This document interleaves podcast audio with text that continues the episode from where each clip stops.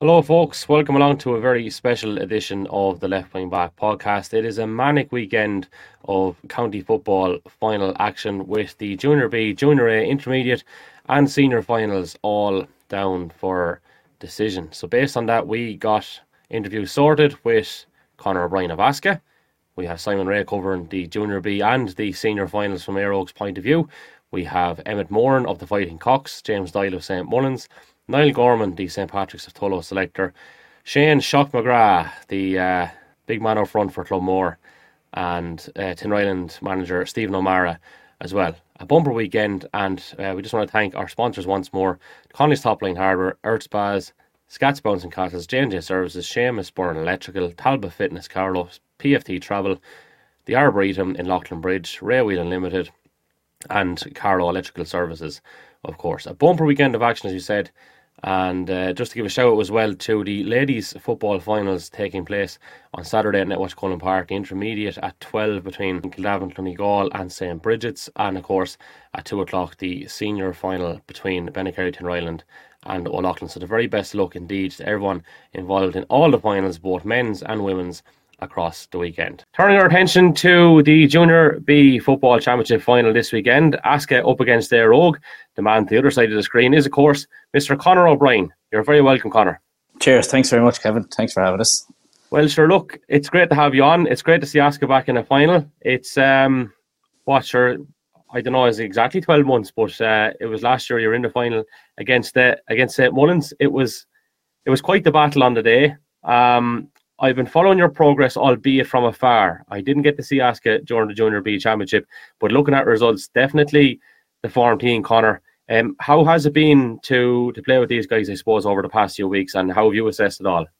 Um, I suppose it's been good so far. Um, I suppose before the championship, previously, the league was a bit of a minefield. I suppose with teams kind of alternating up and down between Division Three and Division Four. But um, we got a couple of good practice games in before the championship, and I suppose we hit the ground running then the first day against Finn, and we kind of we've kicked on from there. We've kind of built on each game, I suppose. Um, it's easy to say, I guess. It's looked easy for us, but it's been anything but. Um, Clonmore laid down two serious challenges against us, but I suppose we came out top in the two games. Um, aside from that, we seem to be moving fairly well. Uh, everyone's fit and raring to go, I suppose, for Sunday. And we've had lads coming back from injury at the right time at the minute. Yeah, and that's what you want to do. Look, I know you played Collection in a practice match. You played All O'Loughlin's second team in a practice match, and uh, the guys up in Collection were very impressed with, with how he was moving at that particular time. Anyway, um, in relation to I suppose twelve months ago, how many guys have now ventured into the fold that um, have come through the underage ranks? Um, I suppose we have four or five. We've John Perry there. Obviously, he was in with the under twenties. He played. I think he was involved with the Carlos seniors then as well as a squad player. You have um, Andrew Vint and Mark O'Brien too came through. James Ingram, Alex Clifford, Killian Komitsky. There's a good few lads coming through there at the minute. Um, I suppose you can see um, previously where years ago we wouldn't have had uh, an underage setup and we were struggling to kind of hold the junior team together. Um, now at the minute it seems like we've rebuilt, I suppose, from the ground up the likes of Micklang, Bernard O'Brien, and other lads there giving a, a massive trojan amount of work underage. I suppose it's bearing fruit now that we're starting to see a few of them lads starting to make it onto the junior team.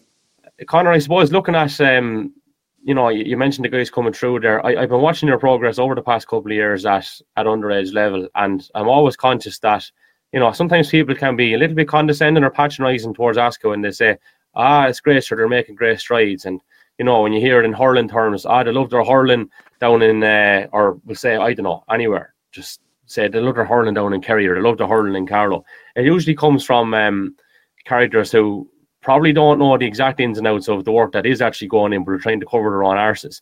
But looking at your results closely over the past couple of years at juvenile level, you can see that progress that's been made. It's real and it's uh, it's starting to bear fruit. And I do feel like while you have a big hurdle to jump um, this coming Sunday, that things are moving in the right direction, aren't they?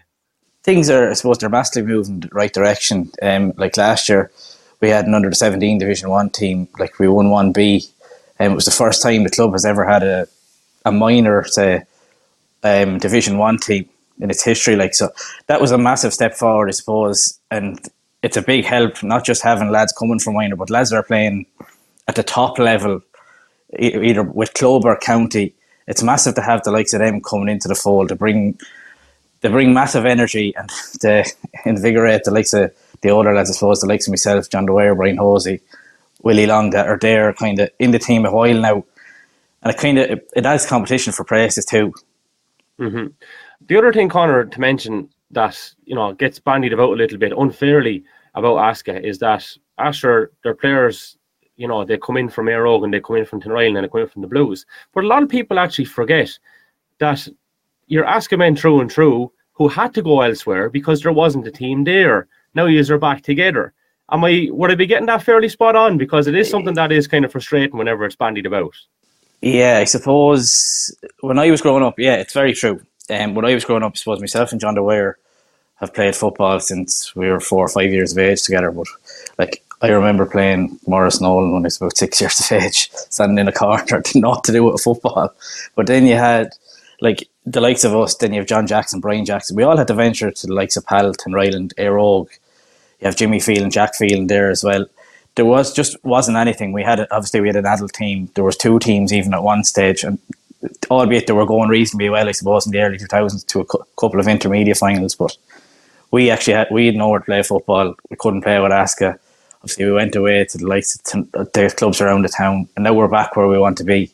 You know, and for to win Sunday and even moving forward, um, it's just great to be able to play with the club that we want to be playing with, our home club. Yeah, and like I suppose I'm of that vintage where I do remember have Asca having underage teams also and playing over in the Prez or wherever it was, Asca coming out to to to Ballinavoley and and having some genuine, really really good players. And not too long ago, it doesn't seem too long ago that we were uh, playing against Asca for Leighlinbridge and um, obviously operating at a slightly higher grade at that particular juncture, Conor. But I would think that it wouldn't be unrealistic for you guys to target being back there at a minimum with the crop that uh, you currently have and what's set to come through again in the next couple of years. Yeah, well, I suppose obviously every club, no more than Leighlinbridge, like yourself, Kevin, you want to be optimistic and have a plan of where you want to go over the next three, four, five years. But I suppose at the time being, I suppose you can only look at the next hurdle that's in front of you and hopefully, fingers crossed, all go well Sunday if we can get over that. It'll be a massive step forward for us. Like as you said earlier on, obviously, twelve months ago we were here in the same position. We didn't get the job done, so hopefully, fingers crossed, all go well Sunday, and we can get that job done. Yeah, well, it has to count for something, Conor. That experience on the day, and it is a mirror image. I mean, it was before the senior final last year too. And on a slight tangent, it is great to see it before the senior final also because it just gives that platform, it gives that experience of of playing on these big days, and it's just reward for the efforts that yourselves and Óg have put in at that level too. That you get to play and be a part of county final day. But in terms of match day experience, it's got to count for something that you were there twelve months ago. Uh, well, we'd like we'd like to hope so. Um, I suppose it generates.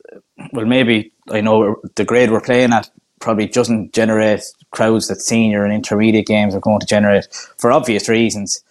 But yeah, play, playing on playing on Sunday hopefully will give us that exposure and kind of creates a good vibe about the place. And people know, just ask our playing Sunday, how are they getting on?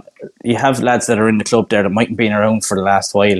There's they've other commitments and that. And next thing they hear they're in a final or in a semi final important game coming up. You'll you'll draw a crowd and it's great. It's great to see, and it's great to be able to get that exposure. But hopefully, last year's experience, we'll be able to draw on it and use to our advantage on Sunday. Absolutely. Yeah, that part in front of the press box on the terrace side, I do recall being dotted in uh, the two shades of blue quite heavily last year. So uh, there is a very, very strong support. I know one man who definitely is uh, till I die is Mr. Jay O'Reilly, who is regularly in touch with uh, with the left wing back. I mean, you have guys everywhere that are just um, really, really passionate Asca people, and they'd love nothing better to see a result on on Sunday. Oh, massively! Like you've Jason down, he's down in Australia. You've Pat Kavanagh in Australia as well. Uh, like you've people away there, they're massive, true and true diehards. Like I know Pat was home there for the beginning of the championship, there for the Fenagh game. Like there's nowhere I'd say he'd rather be than down seeing his club playing. he didn't. He didn't really care about a whole pile else, you know. But um, no, it's great to see the likes of them people still staying in tune with the club is massive. Like they, never forget their roots, no matter where they are in the world, and it's great to see. Hopefully, it's the likes of them and other people then in the club that you you want to do well for. You know, whether it's family or friends or whatever, everyone has their own motivation, but we'll use anything we can Sunday to, to hopefully get over the line. Yeah, and uh, all good on the injuries front? Uh, all good on the injuries front, yeah. Um, we had a couple of niggles, I suppose, before kind of midway through the league. Um, they slowly seem to be coming right, so hopefully everything will come to come to come right at the right time. You know yourself. Good stuff, Conor. Great to have you on the podcast. The very best luck on Sunday, and uh, onwards and upwards. All right. Cheers. Thanks very much for having me, Kevin. Now we're turning our attention to all things Éire Óg, and here to cover both the, the junior Bs and the seniors is senior selector and, of course, county senior selector Simon Rea. Simon, welcome onto the podcast once more. Thanks, Kev. Thanks for having me.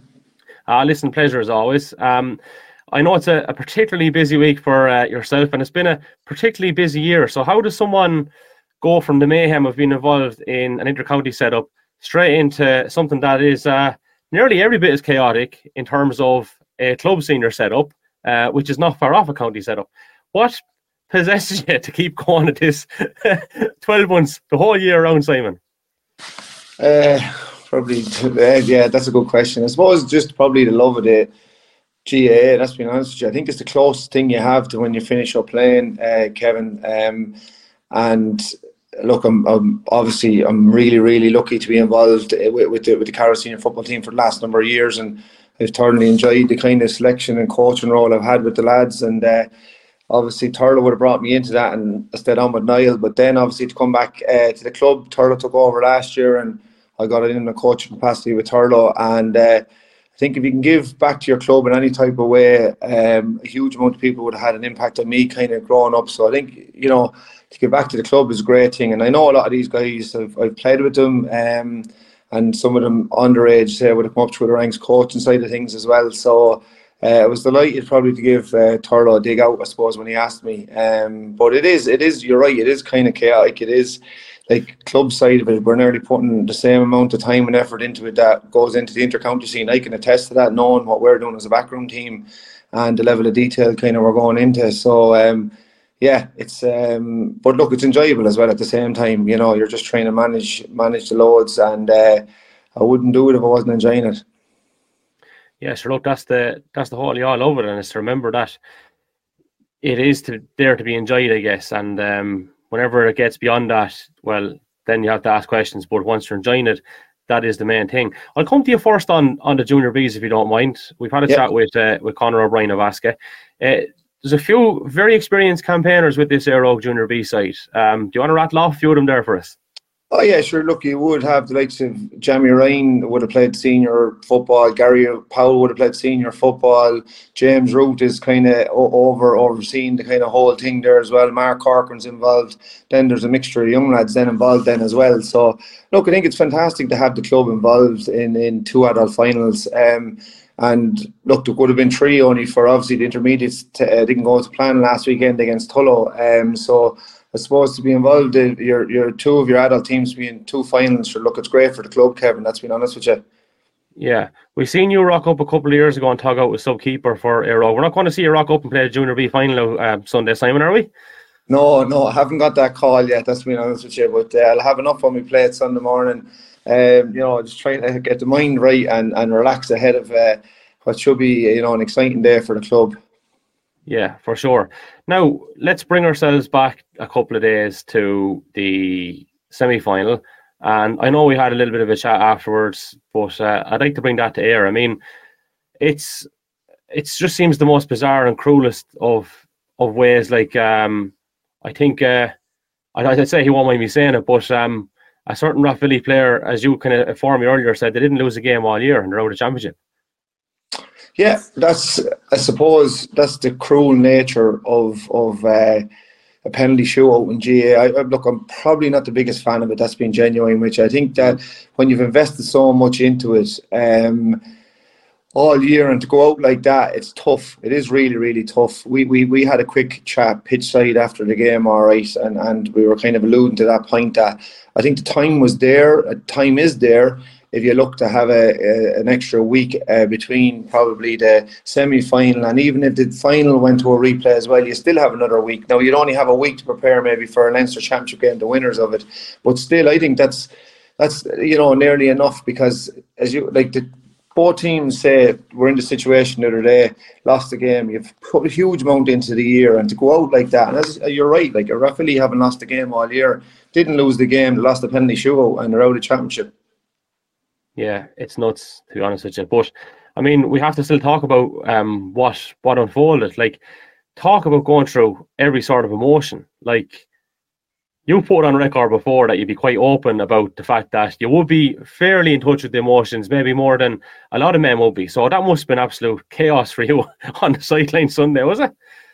Yeah, it's it's look. You can only imagine. I suppose one of the things I suppose that people tend to forget is that as, as a player, when you're out there, you'd, you'd actually prefer to be playing than actually on the sideline because you're in mm. control of what you're doing or you you've prepared for it in some sort of shape or form. And as like as Josh Brady alluded to, we've practiced penalties the last three or four Friday nights, you know, and um, you know it, it, it might have helped in a small way, um, but you know, I'm just thinking of him. Like, imagine an 18 year old chap to put his hand up and not only put his hand up for the original set of five, but you know, to take the ball and take the ownership. Um, and uh, step forward and take that, you know, sudden death penalty. I mean, that's what Éire Óg is about. You know, we're all about promoting youth, and uh, to see him do that, and uh, obviously it's it's extra sweet for me because he's a relation of mine as well. So um, I was delighted for him to, to show that ownership and leadership at that age and step forward and have no just the way he took the penalty as well. Like you know, such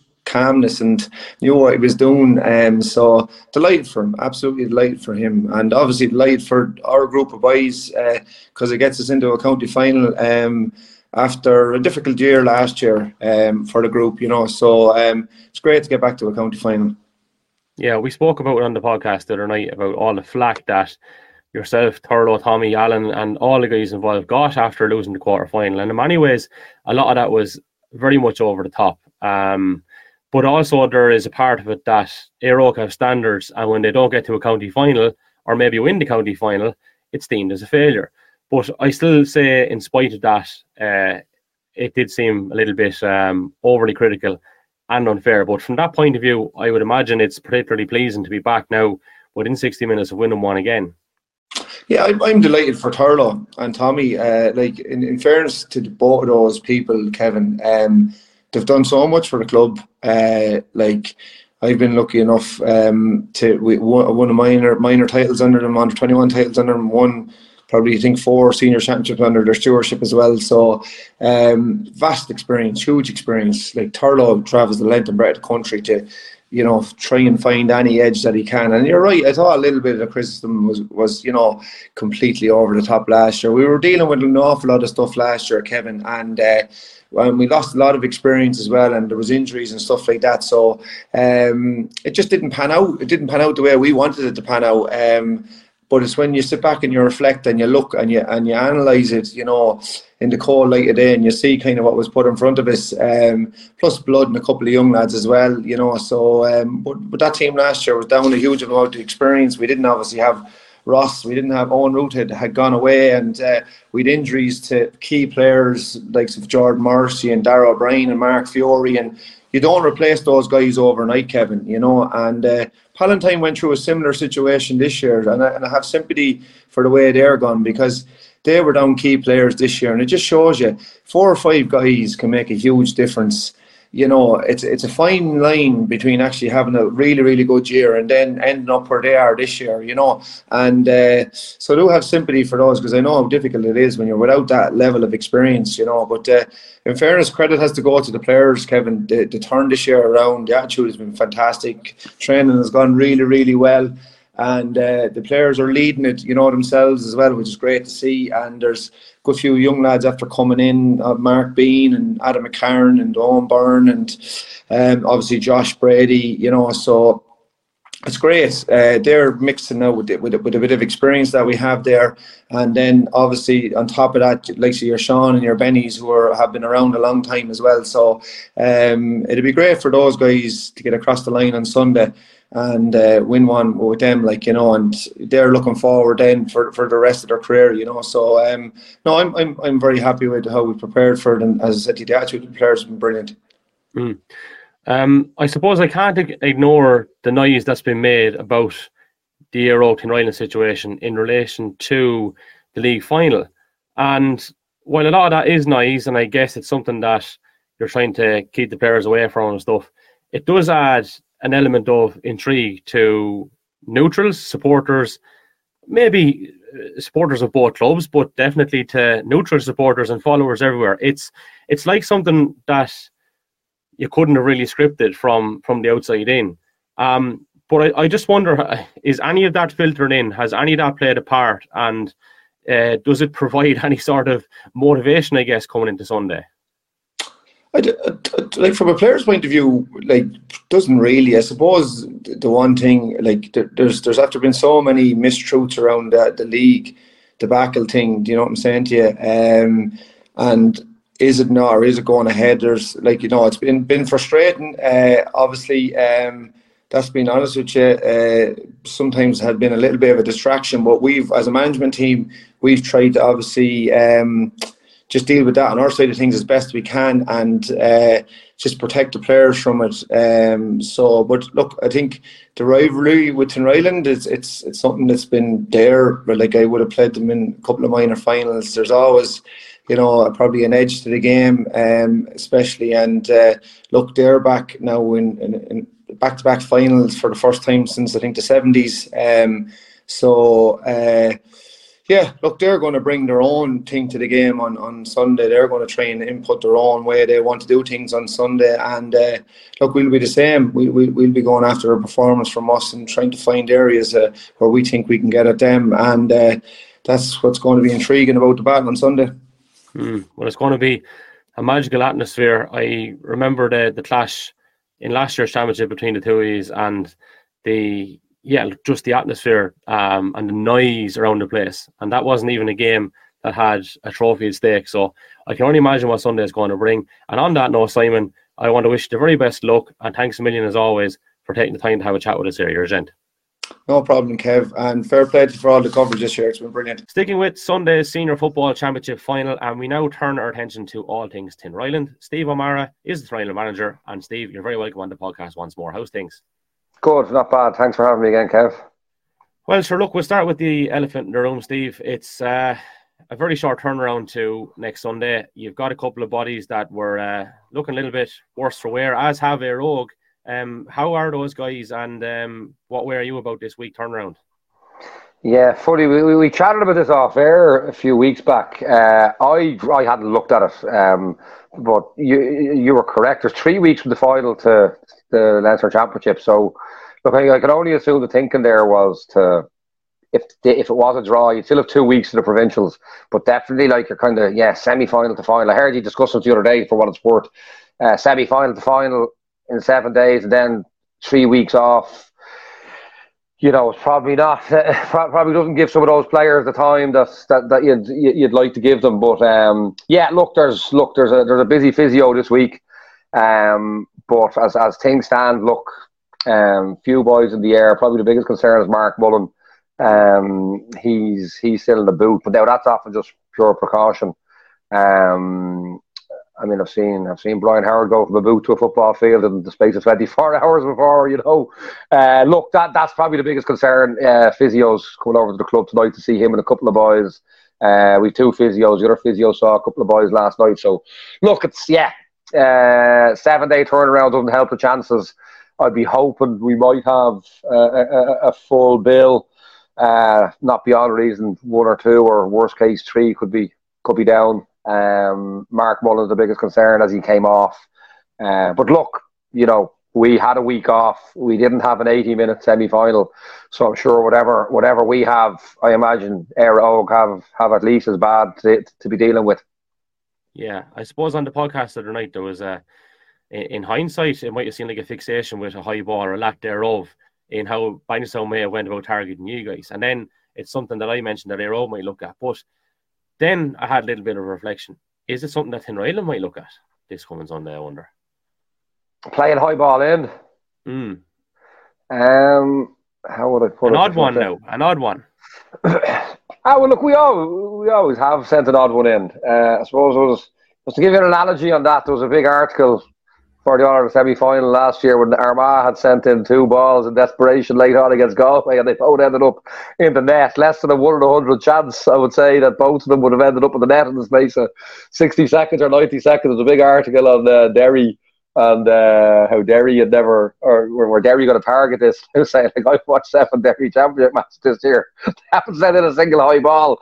I don't see them changing tack uh, to go after to, to go after a, a, supposed weakness in the in the full back line of uh, Galway, but uh, which I don't think was there. I think it was random. Look, you, you look, we, we, we, we had a kind of a philosophy I had a philosophy. I, I, I, was I was in Salthill in Pearse Stadium. The or Salthill today. Um, Limerick played Galway in 18 in the first league game. Uh, when Galway were raging hot favourites to maintain their All Ireland, and Limerick were, you know, it was a Division One B game, and uh, I remember looking at Limerick that day, and I mean, they know they, they weren't the Limerick we know now, or they were only starting.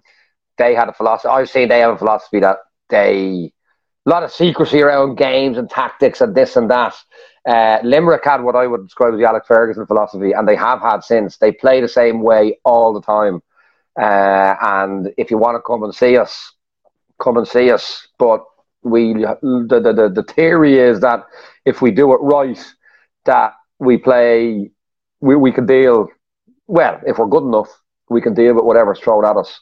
So um, that has been our philosophy over the last two years. Um, obviously, listen, you don't advertise friendlies you're playing, but we didn't particularly hide them either this year, to be honest with you.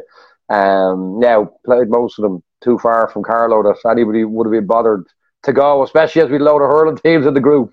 Um, but look, no, I, listen, I'm not saying we will or we won't, um, but don't be expecting any radical any radical changes, you know, because that is the philosophy. That was Alex Ferguson. I remember Shane Supple saying that to me. He played Premiership football with Ipswich when he was 17 or 18 in goal, and he said that that that was the word on the street in the Premiership. Alex Ferguson didn't even do opposition analysis.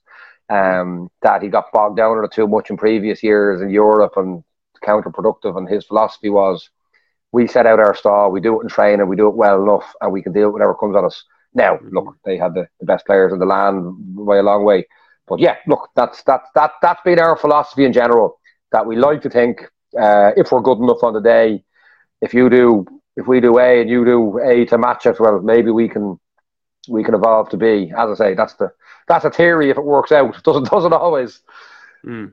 I said this thing. Uh, firstly, I get a quick answer on this. I don't know if you perceive it as a compliment or criticism, but I said Tinryland were coached within an inch of their lives. How do you perceive that? Uh, I'll take it as a compliment. well, I mean, obviously, uh, if it looks no, like that, it's working. Uh, that's the, the, the way I certainly was coming. Yeah, well, as, as one of the Raheny boys, as one of the Raheny boys said to me, I, I, I can't remember what was talking about. Organising a, a social event, I think, in the club. I can't remember what it was. But uh, let's say I don't know, was it the twenty first birthday party, and uh, Conor Talty turned around and said it'll be the most structured and organised 21st, 21st birthday party in the history of the country. So look, it is, yeah. I mean, that's that's what you're there for. I mean, that's what I see. Yeah, yeah. yeah and listen, don't get me wrong. There's still there's still wriggle room for for freedom within parameters of found. You know, there's a parameter of foundations and. Yeah. Suppose like building a house, everyone put, builds foundations the same way because they're if, if, if you don't, the house falls down. Then yeah. you can let the, the architect in to to be as artistic as he wants. I suppose it depends how much wriggle room you give give the give the architect. I suppose um, yeah. some would have more than others, but look, that's ultimately, you know, yeah, mm. it is. It, it is. It, it's it's it's. I suppose even when you look at, I remember re- learned a lot reading Ruud Gullit's book, How to Watch Football, and like he'd be pointing out that you know the average punter watching doesn't see this, and I wouldn't see it because I'm not really a soccer tactician, at, not at a high level.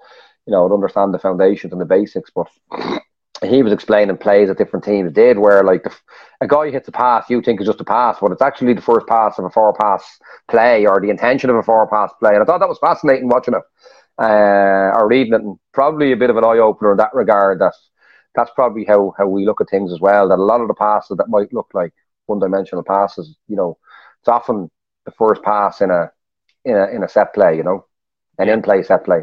So, in spite of what I said regarding being coached into their lives, I saw things the other day that I wouldn't expect normally to see. I saw Conor McGrath kicking a point from play. I saw Conor O'Toole kicking a point from play because there's this kind of thing where they'll have a laugh on the Tinryland training ground about Conor McGrath uh, because it's a we have we have, we have a good laugh whenever he puts one wide on the, tra- on the training ground. Yeah, uh, but like, no, Conor, Conor throws a few over. Probably had a, a, small sample size. Might have missed two or three in a row in championship football, but Conor Conor. Yeah. Conor can kick a point. From, Conor, Conor can kick a point from forty yards.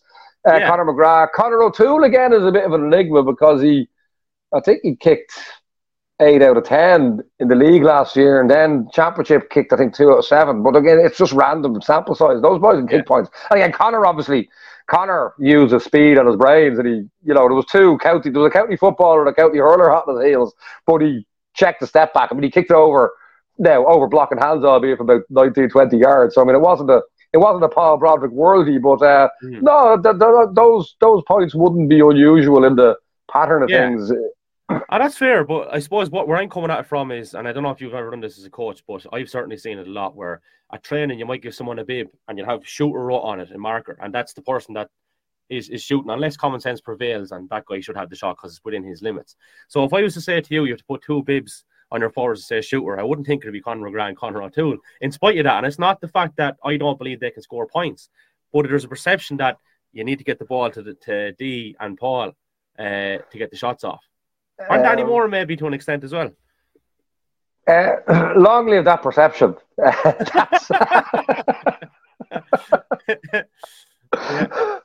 Uh, no, I mean, even look, generally speaking, to be honest, and probably one of our strengths, and maybe it comes back to that coach within into your lives. Generally speaking, that it's something I target. Well, I wouldn't target, but it's something that comes organically, I suppose, the way I coach. Generally speaking, our scores and assists come from you know you look down you look down the the, the, the stats list. Normally, we score and assists from well, let's say if we score ten points from you know it's generally seven, eight, nine different scorers and six, seven, eight different assisters. So.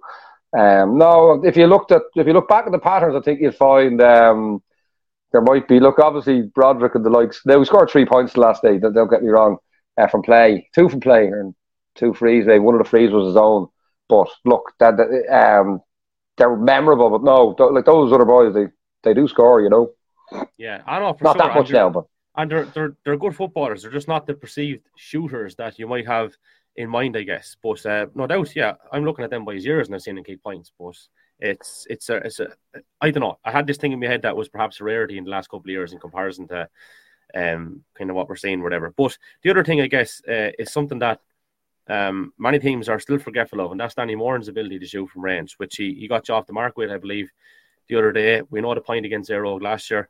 Um, certainly, whenever you're setting up and you're allowing someone a little bit more wriggle room from an opposition point of view, that's not a guy I believe in free, to be honest. Um, bit of a silent assassin, I think, in, in that regard. But from your own point of view, bringing it back to what you're going to tell me about in Ryan, whether regard instead of what I'm trying to tell you about your own team, um, where have you seen the incremental progress with Tinryland this year in comparison to 12 months ago, and why do you believe that you're now in a better position to to win this one?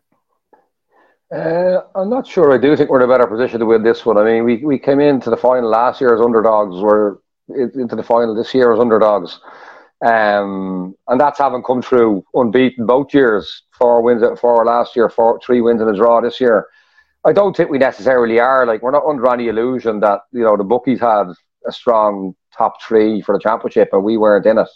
Um, and we haven't had to play any of those three to get to the final. Now, look, I think the Bagenalstown O'Loughlin results probably put the strong group, weak group uh, idea a bit to bed, you know, well, completely to bed, really, because O'Loughlin won or ran everybody close and essentially were heavily beaten until a late game surge by Bagenalstown.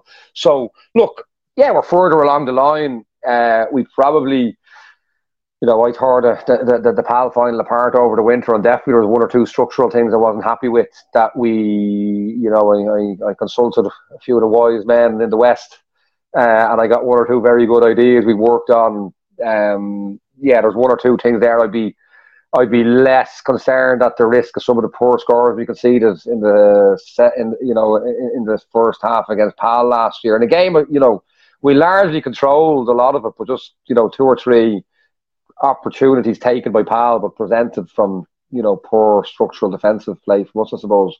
Uh, so look, we've worked at all that. We're not under any illusions that we're going up against a team with seven county players and probably two or three more that would be on a, on a county panel or even team if your life depended on winning a game tomorrow. Uh, they're just just retired at this stage. So look, um, I don't know that we are. We don't know what we're. You know, every game is different. We're gonna. Mm. You know, I mean, we trained. I mean, I saw I saw our old play Nave Martin from Louth. I think five or six weeks out from championship last year. We trained for six weeks around that game, around what we'd seen. Uh, the week before the Ballinabranna game, we trained for a week around Ballinabranna, and then we went back to training for a week around there. Oh, I mean, it was a, it was a, again, talk about coaching the, and into your lives. I, I never operated a game like that. It was coached to how our own play, um, and one or two key things fell in our favour. You know, to think you'll come back with the same template against their Oga year down the road who have evolved and are doing things differently. It's just not going to happen. Uh, and we haven't, you know, I, I didn't see Éire Óg, I didn't see the O'Loughlin game, I didn't see the uh, the second game was didn't see the Pal game. I was at the I was at the sorry, I was at the Pal game. I didn't see the Rathvilly game. Uh, you know, so uh, obviously I saw the quarter final the last day, but it was a funny game. There were so many frees. It's kind of hard to analyse. Nearly every time the ball got inside the defensive arc, somebody was fouled and um, I thought it was interesting because I often thought that it was Carlow referee and and and um, Dublin referee, and, and I thought uh, I'm, I'm a mental block David and John Hickey. It's David Hickey, wasn't it? Referee the David Hickey referee the Éire Óg game. Like he refereed that to me like a Dublin referee, um, whereas John is probably extremely consistent, but definitely more. You know, lets a lot more hands on um, but that second game, I felt was refereed like a Dublin game, uh, and there was a lot of frees. You couldn't really analyse it. So look, that that's certainly something we don't have on our corner this year. We haven't trained explicitly for. Like we're trying to do it now in the space of. But I mean, there was more lads hobbling around the field last night than there was on the field. So we Friday night at that, and we'll look, we'll we'll see what we can do with it. You know. Yeah. Last question, Steve. Um, mm. I can't ignore the fanfare around. Uh, well, it's a fanfare. I suppose the way the fans are, are perceiving this week in terms of what happened with the league final debacle, and it, from a fan's point of view, it's adding an extra bit of spice to the whole thing, right? Um, mm. Does that does that spice sprinkle into your camp? Nah, not at all. Not at all. I mean, look, we the, there'll be a time for chatting about it again. Like there's still cases, and when you say, the, the, I think you say the league final debacle that happens, the league final debacle that's happening, I still expect that there'll be a fixture for that. Um, but uh, no, not remotely. Um, and I suppose the thing, the thing, look, I, I, I'm not in Carlow at the moment. I mean, I was last year. I'm not in Carlow. I'm driving down every day or every training session, so I don't know, you know, but we we banned the L word there about four we the Tuesday before we played Rangers in the first game. The L word was banned, and it hasn't come up since. And look, I and as I said, as I said to you, you know, I go well. We get a bit of run the championship, and this is long forgotten in the, in the scheme of things. You know, I mean, listen, it's gone that far down the road now. There's obviously a process that needs to be finished out. But in the scheme of things, it's a it's not even a 95-5 in terms of the value of this Sunday.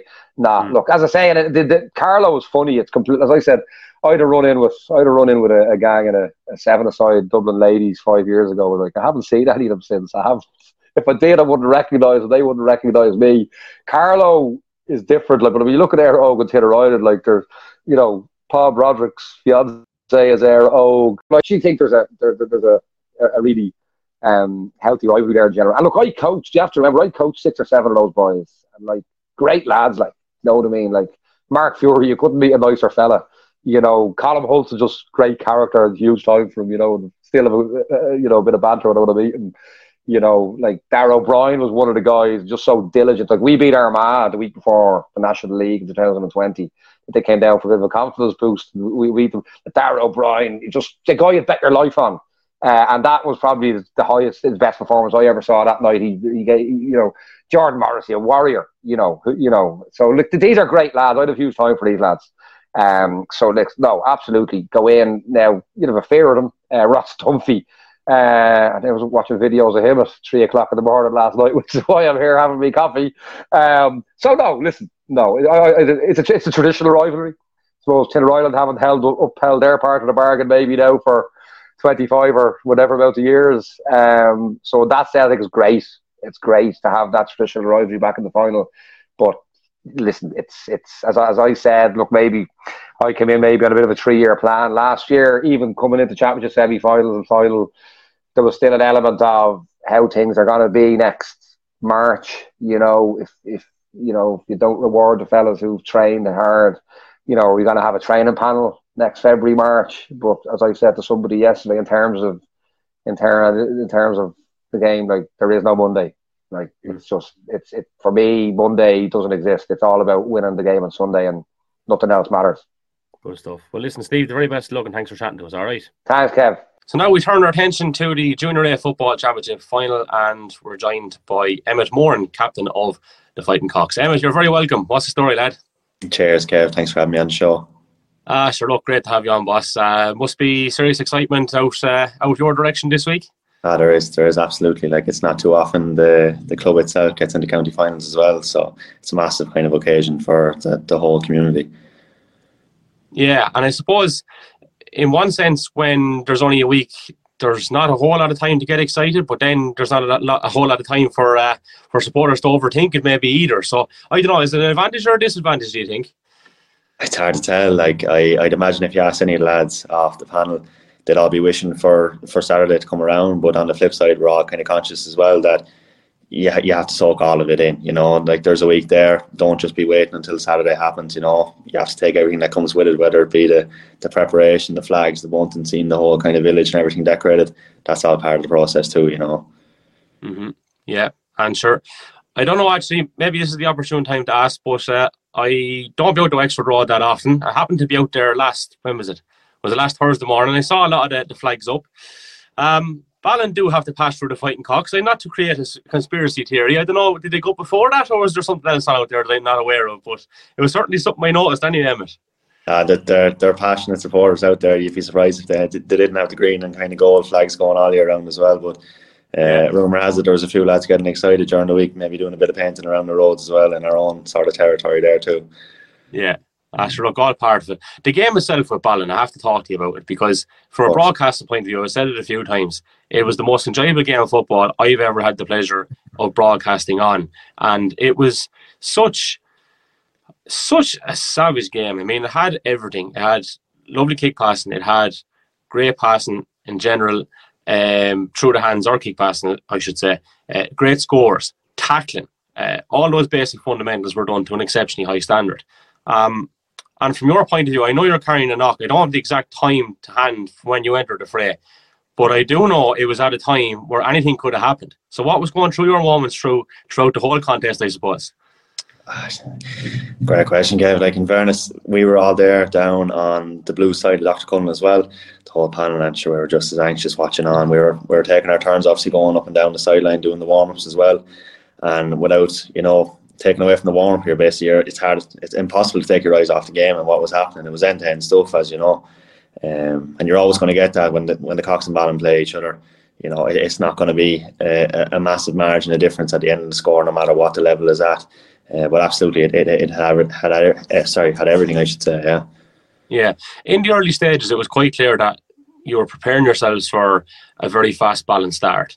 Uh, it did happen, and they got a goal quite early, but you didn't lose your cool at that juncture, um, which was, um, I suppose, maybe in that particular instance, is that a hallmark of the improvements you've made in, in, in the past 12 months, whereby that might have been a setback once upon a time? Definitely wasn't the other day. Absolutely, absolutely no. We may have had the you know the possibility of capitulating a bit when that would happen in the past, but it's more so a credit to, to Morris, Tony, and the rest of the lads in the backroom team that with the structures that they put in place, um, you know, we we're never going to drop the heads really, and we'll just keep sticking to our process. I know that's a bit of a buzzword that you hear at the moment, but like we face something similar over in Leighlinbridge. Uh, they got they got a great start in themselves as well, but no one really, you know, panicked too often, and we just kind of stay doing what we know we can do as well, and hopefully we we we climb back into that game as well, you know. Mm. What have Morris and uh, and Tony brought to us, Emmet, this year? I, I think Kevin the, the best way to sum it up is just that element of professionalism.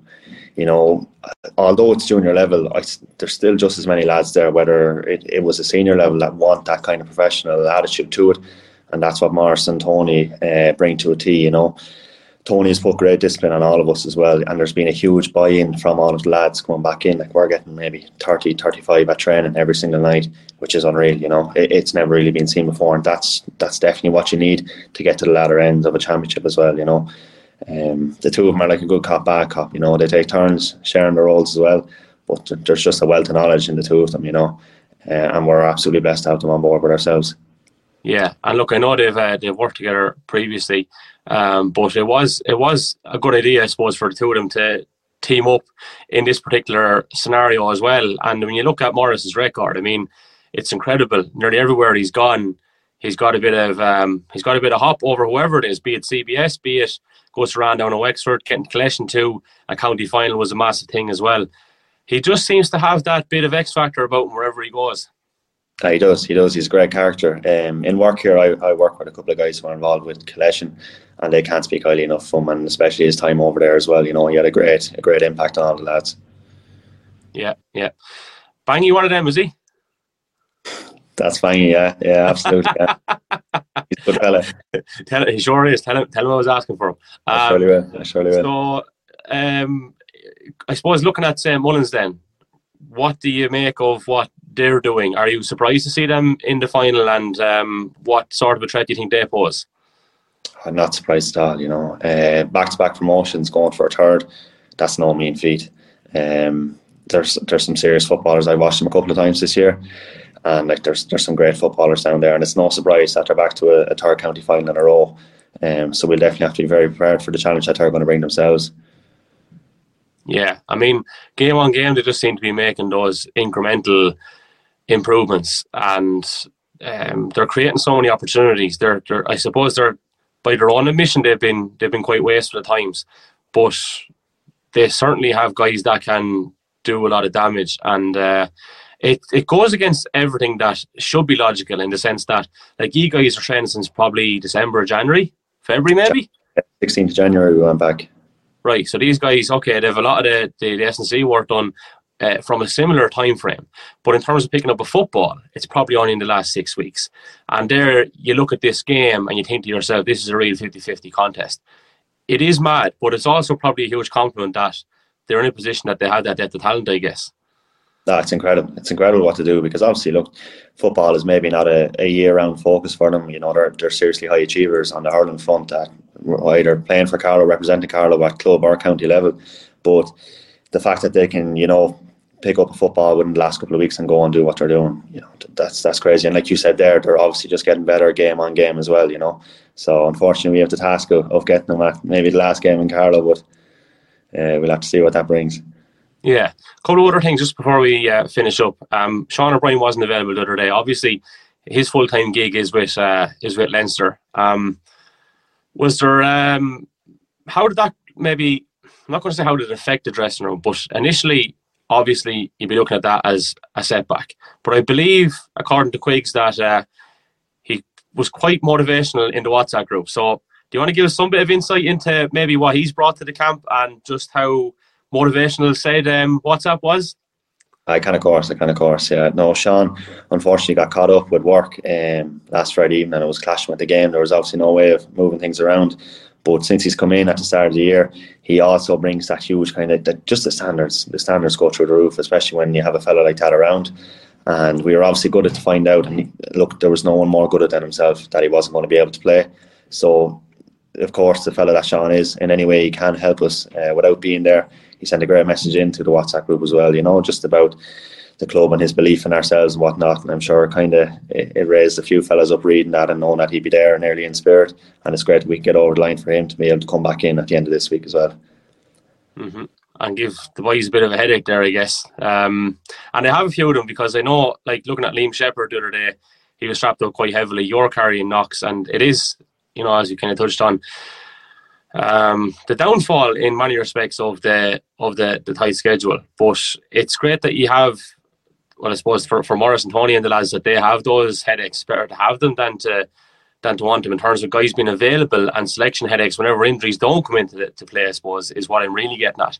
Um, so yeah, I mean it's going to be a really really interesting contest. It's it's very difficult to call from your point of view. Leading these guys, what does what does that mean to you? And um, the atmosphere around the dressing room must be uh, must be pretty cool the last few weeks. Uh, it's brilliant. It's brilliant. You know, uh, even going back into training after the first win against the Blues in the championship, like we hadn't uh, a group stage win the championship for a couple of years. You know, and it's just the buzz that brings around the place is exceptional. Like, look, any of those lads could be captain. You know, it's, it's nothing to myself. There, there's 10, 12 lads out there. You know that they all, and I'm not just saying that they're all leaders, absolutely. And in every line in the field, we have fellas like that who'll stand up, take a game by the scruff of the neck, whether it's, you know, uh, Owen O'Byrne, full back line, Gary Nolan, centre back, Liam in the midfield. But like, look, I don't want to start naming fellas because I leave someone out.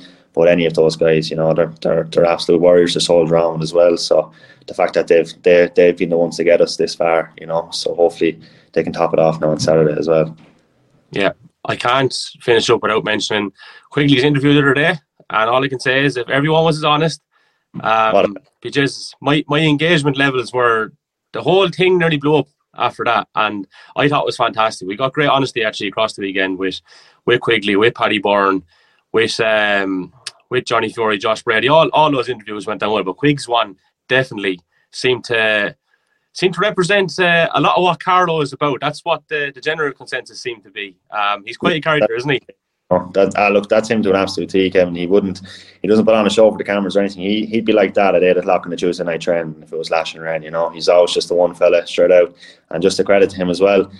Like he's obviously at, you know, not writing him off, but he's not at the beginning of his career. I'm sure he's been the best player for us nearly all year. You know, he's the first one in as well. He doesn't miss a train or anything like that. You know, what a fella to have around. Um, and that that's him. He's always in good spirits and in good form, cracking jokes as well. And that's that's part of what you need to have a good team taking over. Yeah, I was trying to do my homework on it because Colley's a couple of years older than me. He's 34 or 5. So Alan must be near the 4 0. He's 38. Yeah, I was thinking he was he was getting close to it all right, but keeps himself well. Boys are going mad to try to get an All Blacks jersey on him, Emmet. You want to watch out? Oh, well, look, we'll have to try keeping there. I know he's living over that direction as well. He's a good relationship with uh, with the All Blacks fellas too, but uh, I know he, he's a Coxman now through and through. Listen, Emmet, we'll leave it there. The very best luck. Um, at the weekend. And thanks for having a chat with us. All right. No worries at all, Kevin. Thanks very much. Turn our attention now to the St. Mullins camp, and Mr. James Doyle joins us here on the podcast. James, how are you, boss? What's the story like this week in St. Mullins? Oh, not a bother. Grand and relax, sir. Yeah. Uh, we're not doing too bad now. We're we're, we're training now. Uh, Good stuff. It does look. Uh, it does look uh, like a happy camp the last few weeks. Every time you come out for a warm up, everyone is smiling. Um, but no doubt there's probably an element of seriousness to the training this week, is there? Ah, yeah, definitely. Look, we we're kind of we're relaxed enough throughout the, throughout the whole campaign. Like, but I think we we kind of take the pressure off ourselves, like compared to compared compared to what we'd have for the hurling, maybe. But yeah, look, definitely, look, every game we go to play, look, we're going to win. I don't think you should be playing if you're a competitive sport if if you don't want to go out and win every time you uh, play on the pitch. So um, look, yeah, we are training there uh, last night and uh, train again then Thursday night, and looking forward to then Saturday.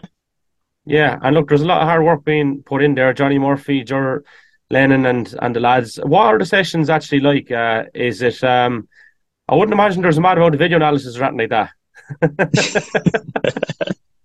no, no, not really. No, um, we kind of stick to the maybe the one drill nearly every training session, and uh, no, and. Uh, we go into a bit of a match then, and sure, I suppose a lot, a lot of shooting practice like what we need anyway. yeah, and I suppose that is the one thing, James, isn't it? Over the past few weeks, where you could identify a little bit of work needed, and um, Jez, if you, if you start putting away these chances, you'll stop unstoppable altogether. Because I think definitely last night it went into double figures in terms of the the wise tally, but you're creating the chances. Like that's the big thing, I suppose. Firstly. Yeah, look, I suppose that the, the fitness carried over from the from the hurling, which was a huge help to us. Uh, um, you kind of see there the last day. I think was it twenty minutes into the second half. I did we only score a point or something like we were leaving a lot of chances behind. Like and look, lucky enough in the end that we got we got to two goals that kind of pushed us over the line. But yeah, if we can get the grasp on getting getting even half them scores that we're missing, look, could be a huge help to us. So look, it all depends on the day. Some some go some go very well, but some go very bad also. Yeah, and can I just ask you about the week in between? Was uh, the hurling final and going into round one? I wouldn't imagine you did a whole lot because like the result wasn't a pretty one. Yes, you've reversed it, but uh, sure, just the last thing you probably wanted to do at that point was was was see football. I guess after that disappointment, yeah. Yeah, look, I suppose it was a it, was a quick turnaround. I actually wasn't at that match myself, but um, yeah, look, there was very little done now going into that first game. Like, but um, look, we're improving every game, but you'd like to have a, few, a couple of weeks um training before going into your first game, especially the likes of us that we haven't been playing much football over over the years or anything. Yeah, and I suppose it's kind of that thing where you're nearly trying to run before you can walk, so to speak, because the, the prep and the time hasn't hasn't been there. But um, as I've put it a few times already on this podcast, it goes against everything that uh, preparation should stand for. I mean, you pick up a football for what five or six weeks, and you get the three county finals year on year. The fighting cocks are training for the last nine months, right? And this game is 50-50. But maybe you can offer some sort of insight into how all this can can happen. It's an easy enough answer in the sense that you have good footballers, but how? What is it that brings you back every year to county finals in football? Um, look, I, I think I think a massive thing for us is not having that pressure. Like we're going out um, every game and, and enjoying playing the football, but then the other the other side of it, I think is having that fitness. Like I think that's a huge help. Like being able to get, get up and down the pitch there is is um, something that's very important, especially in football. Like there's so much running, I think, compared to even the hurling. Um, but I think like going out and just everyone actually just uh, they're enjoying the football and that, that pressure is not there from from when you play the hurling. Like. So I think that just carries over to to the matches then, like which is which is a huge help. Yeah, and I suppose the other thing that often gets kind of forgotten about is be it Borris or Go Council, you guys probably would have played a bit of football down there, wouldn't you? Yeah, definitely. I I remember when I was going through the council, like it was nearly more it was nearly more football I was playing nearly than hurling. Um, yeah, which look, it was after after school, like we didn't play much of it then until until we kind of took it back up a couple of years ago. But then, you know, it does does on mean like say Chris Chris Kavanagh and Seamus Murphy and all them, look, they're all well able to kick a score, like so you know, everyone has has their backgrounds in the football in a way. Like so, look, it's starting to come through in in, in, in matches and in bits and pieces. Like so, look, hopefully we can we can drive it on a bit a bit a bit more now come Saturday. Yeah. Last question, and I suppose I could ask you a heap of questions because of the year that's been. There's been there's been ups and downs, obviously, from the from the intercounty scene to the to the club scene. But I've been dying to ask someone that's involved um, from was say the club side of it about the, the structure of it, which people are probably sick of me giving out about it. But is it tormenting for for you guys, um, James, with the with the biting games? Would you notice there's a kind of um, I'm not going to say a lack of bite, but is there something a little bit just not right about the way the structure is, or are you happy enough with the way it is for the for the hurling championship?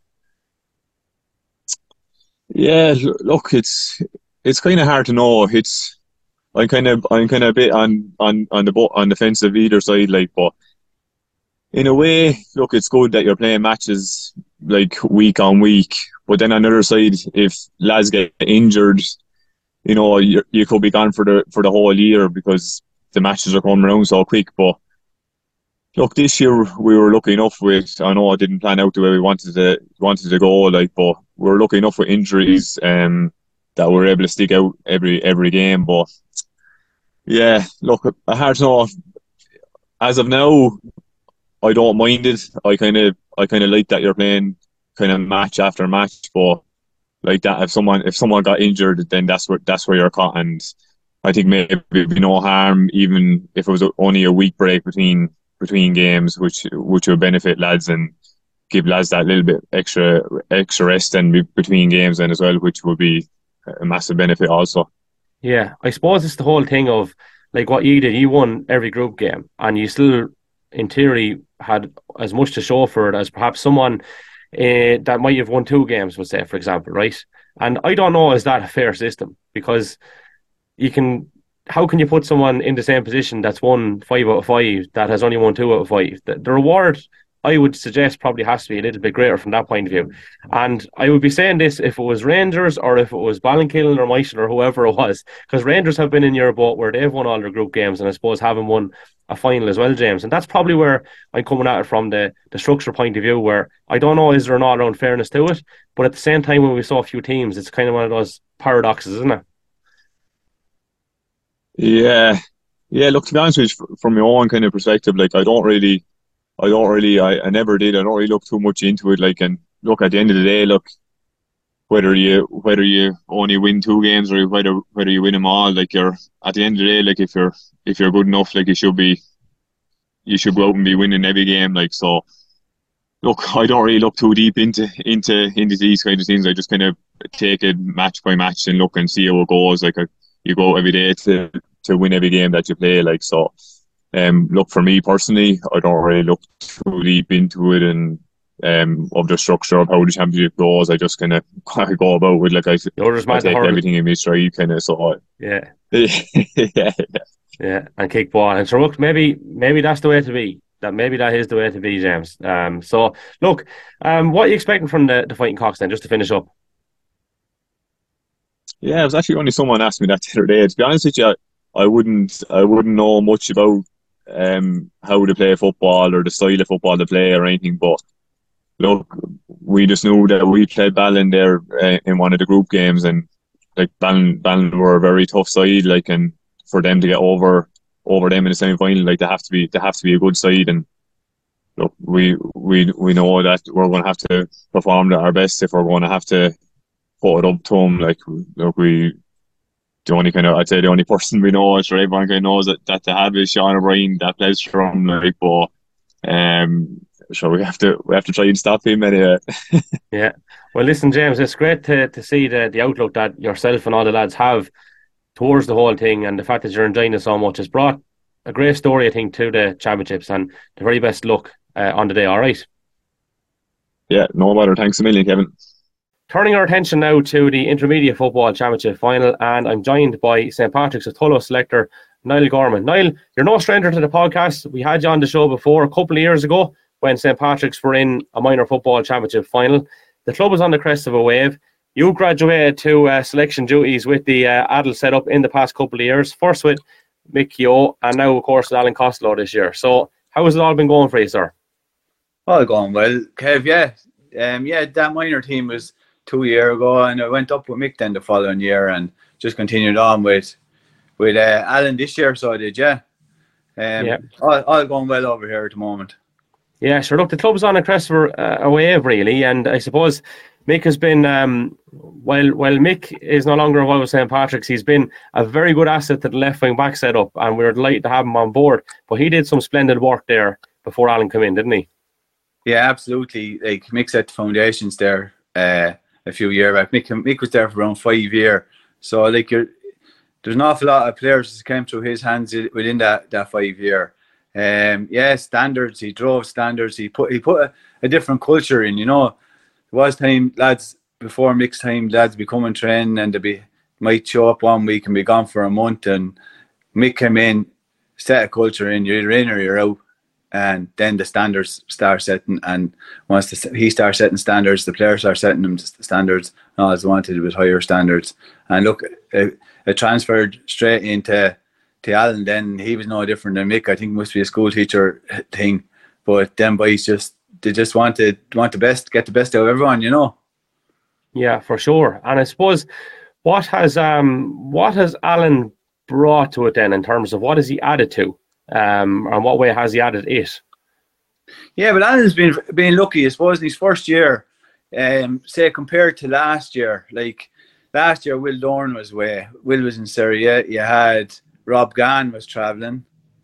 Uh, Kyle Healy and Keane Gorman Comfort, they only came out with minor. Shane Rowan was injured. So there's five players just off top of my head that we didn't have last year, you know. And all them boys are starters are very, very good footballers as well, you know. So Alan's been lucky. He's probably had a full pick of whoever's available to us, you know. And yeah, Alan, he he's out the league was a big thing. We were playing Division One in the league, like, and, and he really went for that. Like last year we played Division One, but as I was saying, we hadn't the full complement. This year we had a full complement, and then we were able to compete in Division One this year in league. Got to a league semi final, Division One league semi final. I think it was the first time in forty years Tullow got to a league semi final in Division One. You know. Yeah, and that is so important, and it's one of the reasons why I'm a big advocate of having uh, a meaningful league structure. And I suppose St Patrick's identified something that they could benefit from in the past couple of years by going and playing Division One. I'd have no doubt that that's really stood to you, and it's it's pretty it's pretty evident in your performances thus far. You've been really impressive.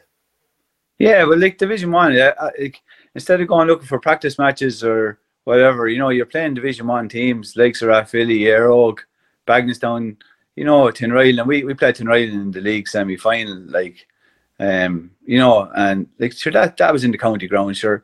What else would you want to only to be playing the county ground? It was a, a lovely Sunday in May, like, you know.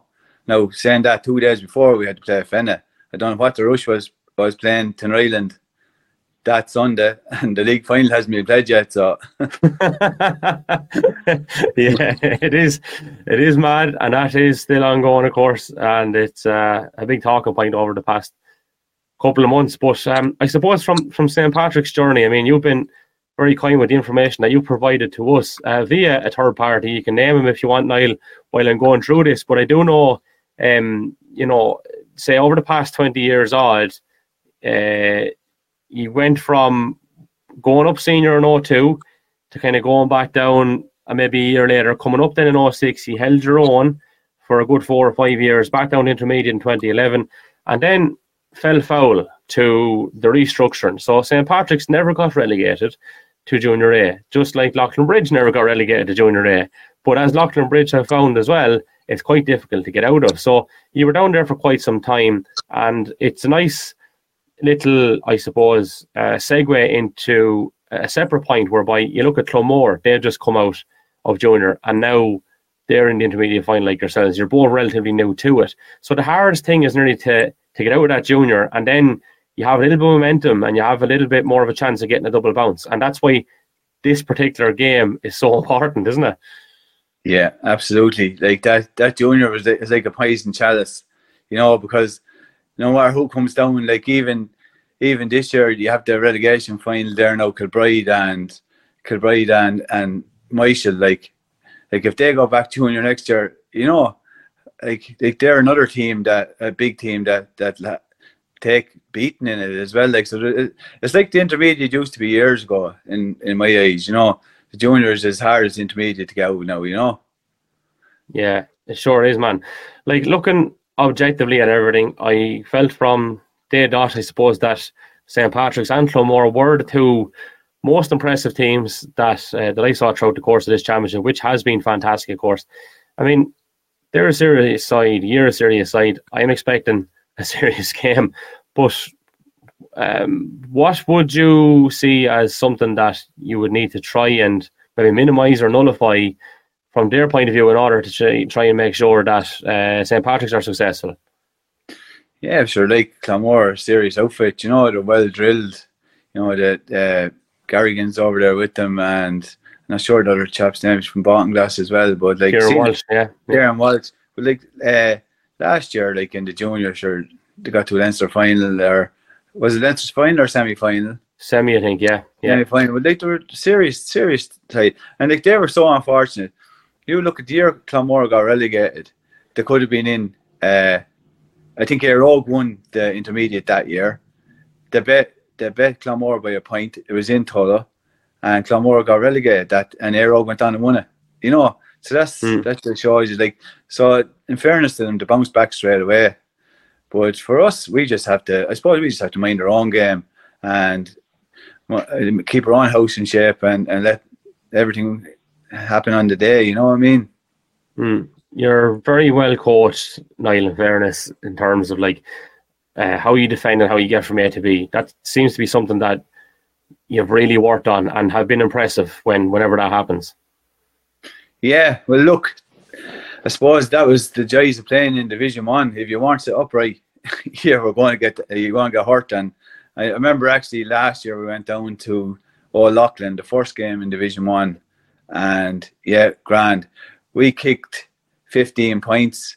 Old Leighlin kicked 6-10. So it was 16 scores to 15, but this, but we were just wide open, and that just shows you that when you're in Division One, you have to learn quick, and that's what we brought with us through the year, you know. Mm-hmm. Um, so that's that incremental progress that I always kind of talk about. So it's going to be, um, yeah, it's going to be very interesting indeed. It's obviously on Saturday, and Niall, I wish you the very best luck, and thanks for having a chat with us here. All right. Thanks, Kev. Sticking with the Intermediate Football Championship final and turning our attention to Clonmore and delighted to be joined by Shane McGrath, better known as Shock. You're very welcome, sir. Cheers, Kevin. Thanks a million. You know what the first question is going to be? Where did this nickname come out of? Shock. Ah, Jesus, that's going. But Years. Going on, so yeah, since about five or six, I think. So it's, it's Uh, stuck anyway. Yeah. Uh, do you want to tell us how it stuck or, or, who, or who gave it to you? Ah, I think my brother gave it to me years ago. I used to, when I used to be playing soccer, he used to rub me hair and let me score a few goals. And it came from then. Then he used to say, he used to give me the shock. So that's where I Yeah. came from. Yeah, well, look, I actually thought uh, I thought it was going to be uh, a somewhat tastier story. Not to be doing you a disservice now, but I thought it was. Uh, I said, Jesus, I've heard nicknames down through the years. Shock is uh, shock is definitely a rare one, but Yeah. like I mean, it's uh, sure it's become nearly your first name at this stage. It's not many Oh, people know you. as- as- as knows Shane. me as. Yeah. Yeah, yeah, yeah. The first thing that strikes me, lad, when it comes to this particular final and your involvement with Clonmore, I would say, in the adult ranks, I would say, are you about 12 years playing adult football and you're probably, what are you, 29? Yeah, that's bang on, yeah. My first year, actually, we were in the intermediate final again, Bagenalstown. I would have Right, been yeah. 17. So that was the last. So that's 2011, is it? Yeah. Yeah, 2011, yeah. That's mad. So, like, that's when a 17 year old, I suppose, could play uh, Yeah. adult football. You're a first year minor playing. So, like, that was a fair introduction at the time. Like, I mean, you hadn't time to settle into it and it was physical stuff then, like. Oh, it just was, yeah. It's physical. Um, yeah, so that's how long it is now since since our last final. So hopefully we can go a step Yeah. further now this year. Yeah, and look, I suppose in relation to what's been going on over the past couple of years, I mean, the last two or three years have been nuts. I mean, you're kicking a ball away from, you know, the knockout stages of an intermediate championship, and literally that kick of the ball put you into a relegation final. You drop down, uh, like the two games against Leighlin last year. The first one in particular, I mean, you were so close to to letting that slip, and now look at the rise you've had since. Like, Yeah, well, that's that's it. Like it could have just could have just been as easy as playing junior this year, and seeing that now, look what happened to to Leighlinbridge. Like when you get your chance, you kind of have to take it because you've no given right of going straight up. Like it's it's tough to get over any of them uh, any of them levels, whether it's junior, intermediate, or, whatever. or any. yeah, yeah, yeah, yeah. It's tough to get And- up. And if you look at yourselves and St. Patrick's, I mean, it's not too dissimilar in terms of the trajectory. Like, they're not too long up, you're just up. And when you have that momentum, it's important to strike while the iron is hot. And that's what I think makes this so intriguing, lad. Um, it's it's it's a really, really tasty final, like, from that point of view. Yeah, like this, um, it's two young teams and it's two football teams. Like we're you know like they've, they've a, mi- a mixture of youth and experience as well. Like we have Croc and then they have like Shane Rowan and all- as well. Like so, it'll uh, I'd say no, it'll be the makings of a good match. Yeah, I'd say so. And I mean, from the get go, Shock, it looked like you were the two teams that had a bit about you. But by the same token, if we were to rewind back a few days, like Grange really put you to the pin in your collar, didn't they?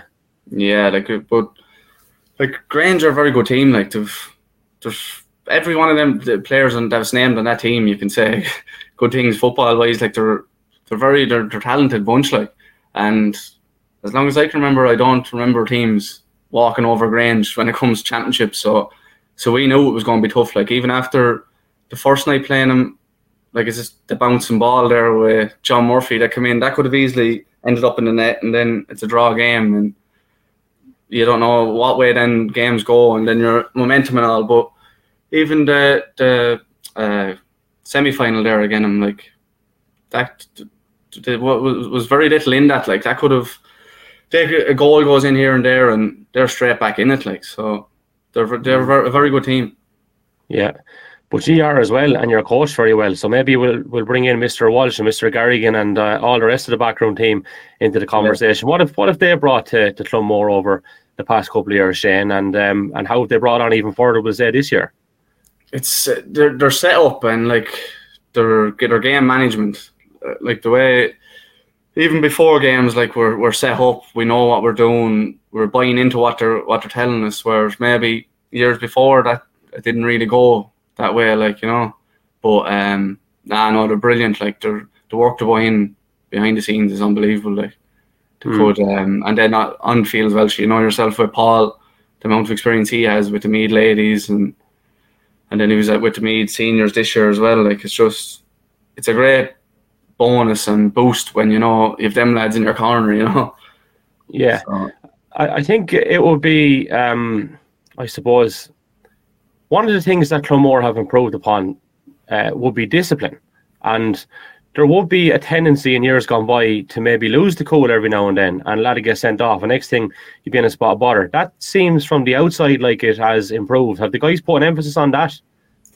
Yeah, well, you kind of kind of had to like if you're going forward, and discipline's a major thing because last thing you want to be down to 14 or 13 even. It's hard enough with, the, with this um, to win matches with 15 players. So yeah, when they come in, like they, they said that discipline's a main a main thing, and don't be chawing at the ref. Like it's the last thing they want to be hearing as well, you know.